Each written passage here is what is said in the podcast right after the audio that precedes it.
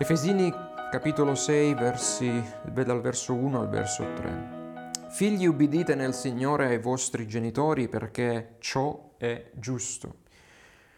Onora tuo padre e tua madre. Questo è il primo comandamento con promessa, affinché tu sia felice e abbia lunga vita sulla terra. Amen. Padre Celeste, ci rivolgiamo a te in Cristo per chiederti ancora una volta di aprire con il tuo Spirito i nostri cuori, le nostre menti, affinché noi possiamo ricevere, comprendere, meditare sull'insegnamento eterno della tua santa parola. Amen.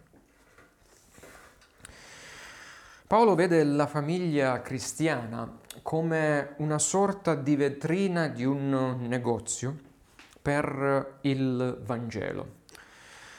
Ti faccio una domanda, entreresti tu in un negozio eh, per fare la spesa, eh, in quel negozio la cui vetrina appare come un completo disastro?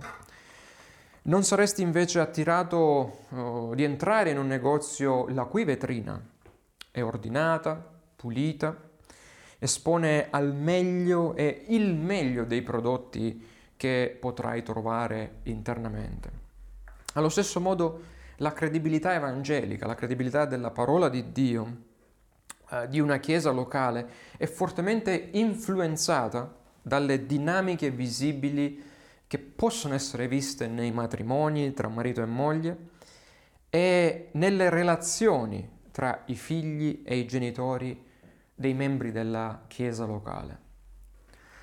Sì, le famiglie dei credenti sono la vetrina che molti eh, non credenti scrutano e valutano prima ancora di pensare di aprire magari una Bibbia o di entrare in una chiesa cristiana. Perciò Gesù disse così risplenda, usando un, un verbo uh, nella lingua greca uh, lampo, usando proprio questa parola, così lampeggi la vostra luce davanti agli uomini affinché vedano le vostre buone opere e di conseguenza glorifichino il Padre vostro che è nei cieli. Paolo dopo aver parlato, lo abbiamo visto eh, verso la metà di dicembre, quando eh, abbiamo avuto l'ultimo sermone di questa serie, Paolo dopo aver parlato alla coppia, eh, al marito e alla moglie, nei, nei versi, dai versi 22 al verso 23 del capitolo 5, ora parla ai figli della coppia. Questo perché i figli sono fiori, dei fiori che Dio oh, dona e pianta nel giardino dei genitori e sono dunque lo specchio dei genitori stessi. La lettera scritta da quei genitori per un tempo si dice in cui essi non ci saranno più, una lettera che potrà essere letta eh, da molti e molti leggendo i figli capiranno come sono stati o come sono i genitori di quei figli. Dunque i figli sono un onore, ma anche un onere dei genitori credenti, eh, che devono far fiorire questi figli ricevuti per la gloria di Dio e per la buona testimonianza del Vangelo. C'è un famoso detto che però ci piace usare a mo' di scusa quando in casa le cose non vanno poi come eh, avremmo voluto che andassero eh, diciamo spesso o talvolta, eh, marito e figli come Dio te li dà, così te li pigli. Quasi sia la colpa è di Dio se un figlio è diventato una croce, anziché una benedizione per i genitori e la famiglia. Ma è questo ciò che Dio ci dice? Dio ci dà i figli per darci una croce? Ecco, dice la scrittura, Salmo 127, i figli sono un dono, non un castigo, che viene dal Signore. Il frutto del grembo materno è un premio. La realtà è che spesso, non sempre, ma molto spesso, quando i figli dei credenti diventano ribelli, se si scava sino in fondo, si arriva a vedere che la loro ribellione è il frutto della disfunzione spirituale esistente tra un genitore e l'altro. Disfunzione spesso invisibile ai più, ma chiaramente visibile ai figli che vivono nelle stesse quattro mura dei genitori. Laddove i mariti non amano disinteressatamente le loro mogli e laddove le mogli non amano in sottomissione biblica i loro mariti, la ricaduta spirituale sui figli può essere molto disastrosa. Infatti perché mai i figli dovrebbero amorevolmente sottomettersi ai loro genitori se questi non si amano, se i genitori non si amano e si sottomettono amorevolmente gli uni agli altri? Perché dovrebbero farlo i propri figli se non lo facciamo noi genitori? La famosa equazione dei figli che sono come una spugna è ben nota a tutti. Quel che un figlio vede dai loro genitori, quello poi farà. Ora sarebbe facile per noi adulti eh, puntare le nostre dita contro i nostri figli, contro i nostri figli più grandi o più piccoli e dire vedete questo sermone eh, odierno è solo per voi, io mm, mi sto lì buono e zitto seduto. Invece no. Se vediamo il senso largo della parola figlio, dobbiamo noi tutti puntare il dito contro noi stessi, perché nella scrittura i figli in senso largo sono tutti coloro che discendono da qualcun altro. Sono figli naturali, figli adottivi, nipoti, sono tutti figli secondo la scrittura.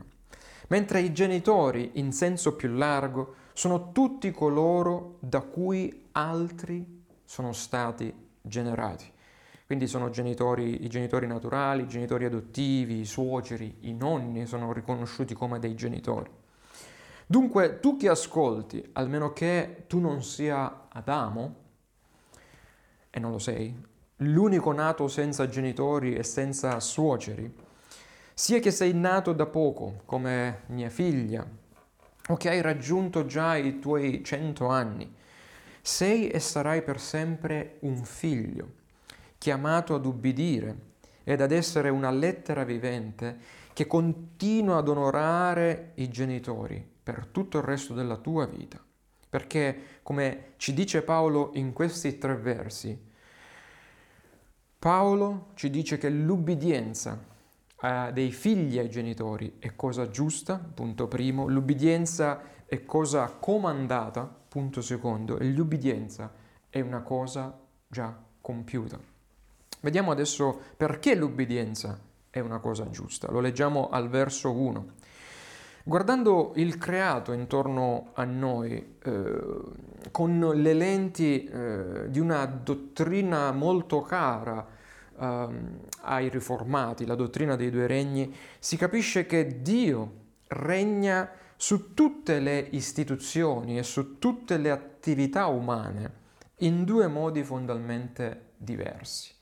Cioè eh, Dio è sovrano assoluto come eh, sul più santo dei santi, magari l'Apostolo Paolo, è sovrano allo stesso modo anche sul più malvagio degli uomini, che potrebbe essere magari stato impersonificato da Hitler. Quindi Dio regna in due modi diversi sul creato. Dio governa sovrano sulla sua Chiesa, ossia sul regno spirituale soprannaturale come redentore in Gesù Cristo. Ma egli governa sovrano sullo Stato e su tutte le istituzioni sociali, ossia sul regno civile, il regno naturale che cade sotto i nostri occhi, i nostri sensi, non come redentore, ma come suo creatore e come suo sostenitore. La famiglia è quell'istituzione creazionale, quell'istituzione appunto istituita alla creazione, o quel mattoncino elementare voluto da Dio in cui si impara praticamente la disciplina dell'ubbidire e onorare non solo i genitori, ma tutte le autorità preposte da Dio in questa vita. La famiglia è la palestra post caduta adamica, se vogliamo così dire, in cui Dio ci posiziona sin dalla nostra più tenera età e ci reinsegna, dopo la caduta, l'essenziale virtù dell'ubbidienza. L'istituzione famiglia, tante famiglie formano insieme quello che è lo Stato civile, ma formano anche la Chiesa visibile di Cristo quando uno o entrambi i genitori di quella data famiglia sono redenti da Cristo. Questo lo dice bene Paolo in 1 Corinzi 7:14. Dove voglio arrivare con questo ragionamento che può sembrare astratto? Voglio arrivare a qualcosa di molto pratico che qui Paolo dice al verso 1. L'ubbidienza dei figli verso i genitori è richiesta non solo nella famiglia eh, dei credenti, ma in ogni famiglia sulla faccia della terra. Proprio perché Dio ha messo nel DNA di tutti i figli, credenti e non, e nel cuore dell'uomo in genere, creato a sua immagine e sua eh, somiglianza, la legge naturale quella che Paolo definisce bene nell'Epistola ai Romani al capitolo 2, cioè ha dato a tutti la conoscenza dell'ubbidienza dovuta verso i genitori, ma anche di riflesso verso tutte le autorità civili e sociali da lui stabilite. Questo lo si vede nella rivelazione generale di Dio, nella creazione, che grida a tutti che senza un ordine ossia senza l'ubbidienza alle autorità, il caos completo regnerebbe incontrastato a causa di quel peccato in e attorno a noi, che guarda caso è entrato nel creato tramite un sol atto di semplice disubbidienza al Padre Celeste, che è l'archetipica autorità per eccellenza, che è l'autorità Ehm, che dà l'autorità a tutte le altre autorità delegate sulla terra. Ecco perché il Catechismo Maggiore di Westminster nelle domande e risposte eh, dal numero 123 al 133 insegna che il significato più largo del quinto comandamento ordina l'ubbidienza non solo verso i genitori, ma verso ogni autorità preposta e delegata da Dio per tenere a bada il caos generale. Per questo quando noi figli, grandi o piccoli, ci ribelliamo ai nostri genitori o alle autorità, eh, siano esse autorità familiari, ecclesiastiche o civili, poste su di noi e che governano secondo i principi che non vanno contro la parola di Dio. Quando ci ribelliamo a queste autorità, noi tutti, la nostra disubbidienza non è soltanto contro i genitori o contro tali autorità, ma è specialmente contro Dio che le ha istituite e che tramite esse governa la famiglia, la Chiesa e le istituzioni civili tutte. Dunque l'ubbidienza è una cosa giusta, abbiamo visto, perché è richiesta a tutti gli uomini, ma specialmente ai figli del patto di grazia, della Chiesa, la cui obbedienza nel Signore, dice Paolo, verso il genitore è nient'altro che un'obbedienza offerta a Cristo come un uh, sacrificio, come un'adorazione, una visibile dichiarazione di voler vivere come discepoli del Signore Gesù Cristo e di volersi distinguere dai figli dei gentili, dai figli dei pagani, dai figli dei non credenti, i quali, come afferma Paolo in Romani 1, il verso 30, Essi sono sotto il giudizio di Dio perché segnati proprio dalla loro disubbidienza, pensate, ai genitori. Negli ultimi tempi, scrive Paolo, gli uomini saranno egoisti, amanti del denaro, vanagloriosi, superbi, bestemmiatori e udite udite, ribelli ai genitori, ingrati e irreligiosi. Vedete quanto grave è il non praticare la sottomissione e l'obbedienza biblica nei confronti dei genitori e delle autorità. Ma Paolo al verso 2 ci fa comprendere che l'obbedienza non è solo una cosa giusta per tutti, ma è un comando che anche i non credenti stessi incoraggiano e praticano per il proprio tornaconto. Se ci fate caso, l'obbedienza è anche praticata tra i non credenti, perché proprio è stata messa da Dio nel DNA, diciamo, nell'immagine di Dio che è insita in ogni uomo seppur decaduto. Ma l'obbedienza è soprattutto un comando specifico, lo vediamo al verso 2, dato da Dio al suo popolo, comando che troviamo in Esodo 20, in Deuteronomio 5 e in questo verso, che vincola la Chiesa di Cristo a onorare padre e madre, col fine ultimo di onorare Dio.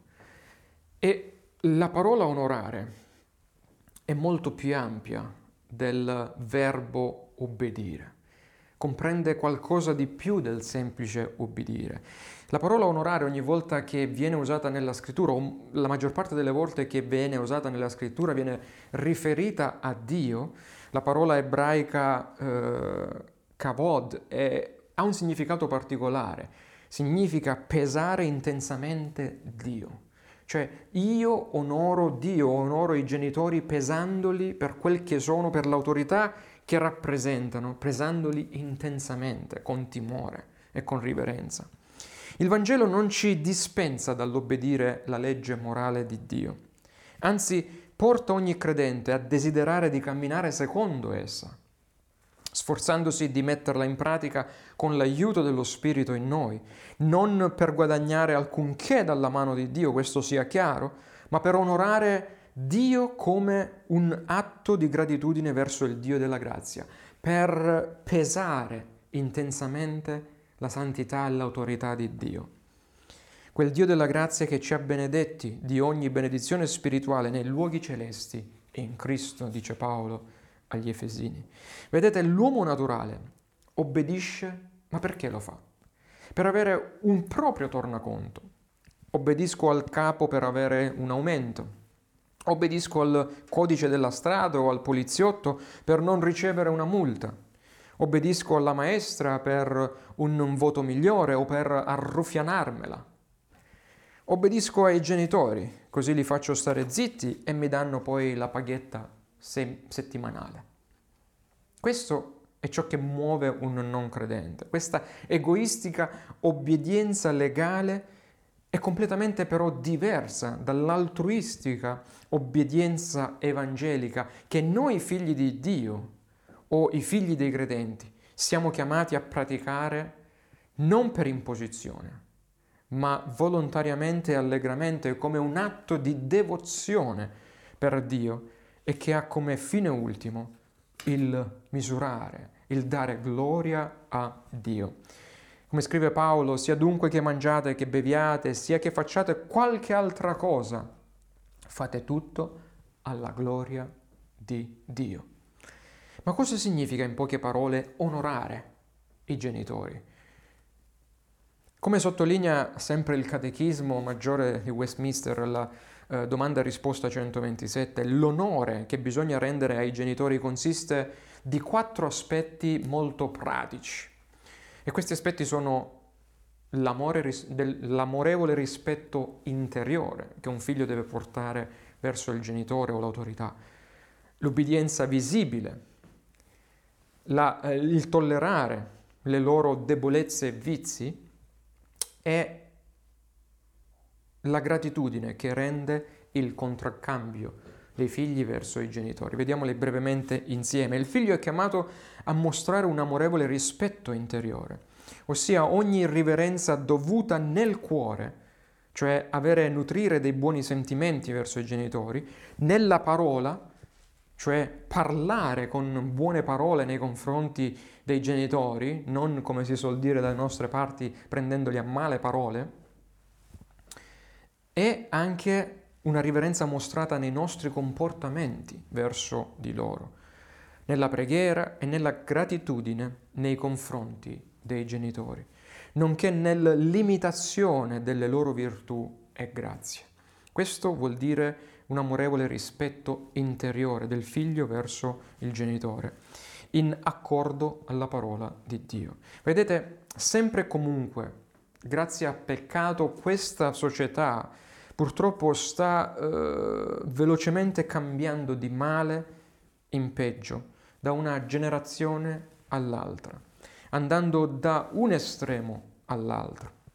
Nel giro di un paio di generazioni, due o tre, qui nel sud Italia, parlo nelle mie zone, eh, siamo passati dal sentir parlare di genitori che nel passato erano soliti battere ingiustamente e abusare fisicamente dei loro figli e delle loro eh, mogli eh, riguardo ai padri, ad una generazione attuale eh, dei millennials, la mia generazione, o la generazione dopo la mia, la cosiddetta generazione Z, in cui un genitore non può paradossalmente più usare propriamente la verga nei confronti dei figli, la verga correttiva, perché può essere denunciato dalle autorità per abuso.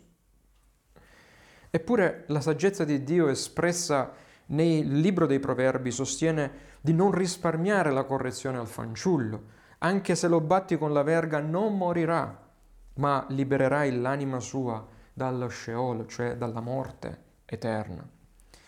Ecco perché in questa società odierna, dove regna l'ignoranza su Dio e la mancanza del timore di Dio, vediamo tante assurdità, tanta maleducazione e mancanza di rispetto verso ogni autorità, come mai visto prima. Proprio perché nelle famiglie, nel mattoncino essenziale, quello basilare della nostra società, i figli non onorano più i genitori e di conseguenza non onorano più nessun'altra autorità sopra di essi. Ricordo che da piccolo eh, mi era stato eh, insegnato di rivolgermi alle persone più anziane di me, specialmente ai nonni, con il cosiddetto signoria o vossia in italiano, che significa vostra signoria come prefisso.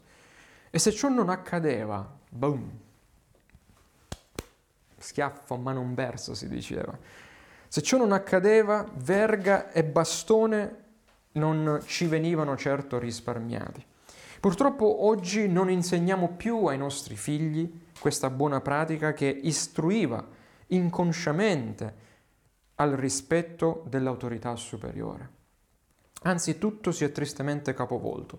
Ora sono i genitori ad essere comandati a bacchetta dai figli che parlano loro usando un linguaggio carico di ogni volgarità e scurrilità.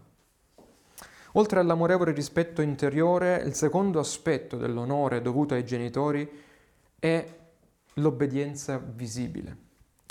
L'obbedienza dalla la volontaria obbedienza dei figli ai comandi e ai consigli legittimi dei genitori e la dovuta sottomissione alle loro correzioni.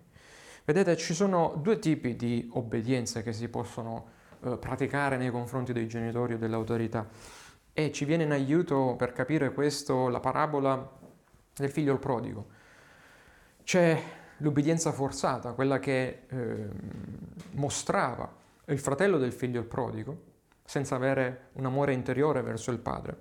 E c'è l'obbedienza invece amorevole, quella, l'obbedienza visibile data dal figlio il prodigo che si pentì e riconobbe il padre come sua autorità sulla, autorità sulla sua vita. Perché l'ubbidienza visibile?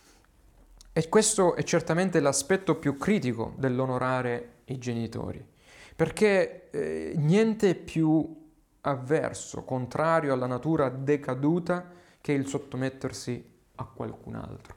E questo lo vediamo sin dai primi passi che eh, o dai primi vagiti, diciamo, dal momento in cui il neonato inizia a pensare, a comportarsi, quando rifiuta di ubbidire ad un uh, comando che un genitore giustamente gli dà. E lo viviamo tutti i giorni con la nostra piccola figlia, quando continua a fare cose che noi gli diciamo che non deve fare. È innata in noi il nostro sentimento, quel uh, restia attitudine ad ubbidire e a mostrare un'obbedienza visibile. Vedete, magari lo abbiamo detto anche noi ai nostri genitori. Quando sarò grande abbastanza me ne andrò di casa, così non dovrò più sottostare ai vostri ordini. La realtà è che l'onore e l'obbedienza non cessano di essere dovuti quando un figlio lascia il tetto dei genitori. Questa è la realtà. Eh, giovani che magari guardate o che guarderete, pensate che eh, diventerete autonomi nel momento in cui uscirete dalle vostre case, dalle case dei vostri genitori e deciderete tutto, in tutto e per tutto sulle vostre vite. Se siete credenti dovete riconoscere che ciò non è vero.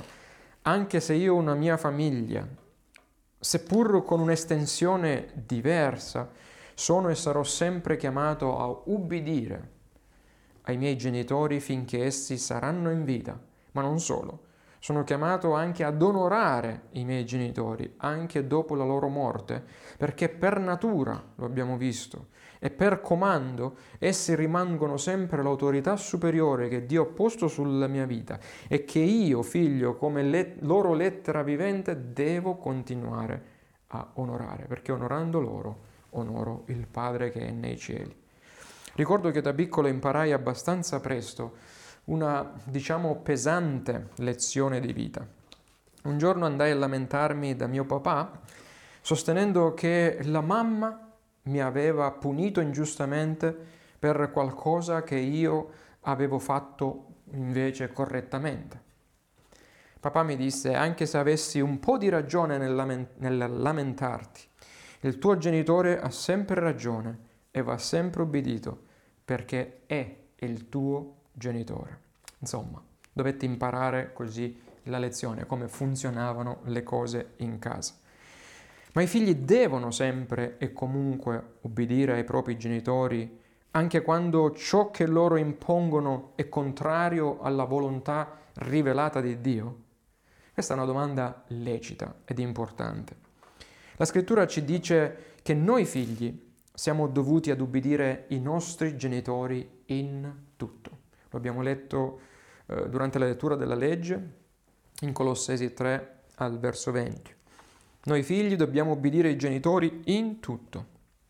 Però, fin tanto che il loro comando non è palesemente contrario alla parola di Dio.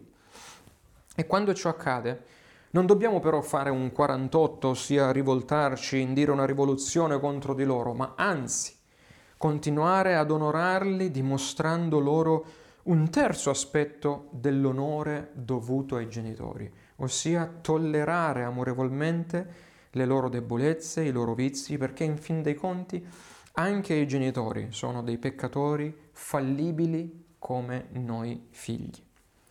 Non dobbiamo mai disprezzare la loro autorità, anzi ci è richiesto per quanto possibile di coprire le loro colpe davanti agli altri e non fare come fece Cam, che palesò la, nudi- la nudità di suo padre Noè ai suoi fratelli, meritandosi poi la pesante maledizione divina, come leggiamo in Genesi 9. Se i genitori sono rappresentanti di Dio nella famiglia, ciò significa che l'autorità ultima da ubbidire rimane sempre Dio e la sua parola. E se un genitore chiedesse al figlio timorato di Dio di rubare per assicurargli un tenore di vita più alto, certamente il figlio non sarebbe tenuto a farlo. Oppure se un genitore non credente si opponesse alla fede del figlio e al suo frequentare una chiesa cristiana, certamente il figlio credente non dovrebbe demordere dal seguire Cristo, ma dovrebbe amorevolmente disobbedire al genitore, sempre però rispettandone l'autorità, così come fece Davide, che non osò uccidere Saul, l'unto del Signore, quando ne ebbe l'opportunità. In ultimo, i figli devono onorare i propri genitori, soprattutto nel momento del loro bisogno quando ad esempio essi arrivano a non essere più autosufficienti, onorandoli con la gratitudine, questo è il quarto aspetto dell'onorare i genitori, la gratitudine che rende loro il contraccambio. Cosa significa questo? Vedete, la crescente disgregazione della vita familiare in Occidente, dovuta in larga misura all'allontanamento delle società eh, dalle verità evangeliche, del Vangelo e dalla saggezza della parola di Dio ha portato alla crescente scomparsa della lealtà e dell'impegno dei membri della famiglia nella famiglia. La cura degli anziani oggi è spesso eh, considerata una responsabilità dello Stato anziché della famiglia. Noi figli, non volendo abbandonare i nostri lussi, le nostre priorità personali, abdichiamo al nostro dovere di figli, preferendo non rinunciare ai nostri weekend con gli amici, alle nostre uscite con gli amici e perciò paghiamo un operatore sociosanitario, grazie a Dio per gli operatori sociosanitari, o parcheggiamo i nostri vecchi in una casa di riposo, Grazie a Dio per le case di riposo quando non ci sono figli che possono prendersi cura dei genitori, anziché prendercene cura personalmente, come invece ci è richiesto da Dio. Vedete, tutto questo qualche generazione fa non esisteva, perché la famiglia era ancora la famiglia. Eppure per anni i nostri genitori ci hanno cambiato il nostro panno sporco non hanno dormito la notte per allattarci prima e per aspettarci in piedi poi quando irrispettosamente facevamo tardi la sera. Hanno dovuto smettere di vivere la loro vita per tirarci su, dandoci la priorità e privandosi dei loro agi per farci diventare quel che oggi noi siamo. Come esorta Paolo a Timoteo, se una vedova ha figli o nipoti, vedete, include anche i nipoti, che sono sempre figli, imparino essi per primi a fare il loro dovere verso la propria famiglia e a rendere il contraccambio ai loro genitori, perché questo è gradito davanti a Dio. Prima Timoteo 5:4. Sarebbe bello se noi come Chiesa invertissimo questa tendenza occidentale e onorassimo anche in questo i nostri genitori, prendendocene cura sino alla fine. Dunque abbiamo visto che l'obbedienza verso i genitori è giusta, poi punto numero due è un comando che i figli dei credenti possono e devono adempiere e punto numero tre, se lo fanno è soltanto perché Cristo ha già perfettamente adempiuto ogni ubbidienza al Padre ereditando per la sua Chiesa la promessa di una felice vita eterna. L'Evangelista Luca scrive che Gesù stesso, al capitolo 2, verso 51, che Gesù stesso si sottomise e nell'usare, nel, nel, nella, usa la parola greca sottomissione, uguale a quella che Paolo richiede al capitolo 5, verso 21, di sottometterci gli uni agli altri. Quindi Gesù Cristo si sottomise a Gesù e a, a Giuseppe e a Maria nella sua giovinezza, divenendo per tutti noi il paradigma a cui guardare del devoto figlio che noi dobbiamo seguire. Infatti ci sono alcune connessioni interessanti tra il quinto comandamento e ciò che Gesù dice nel Vangelo di Giovanni.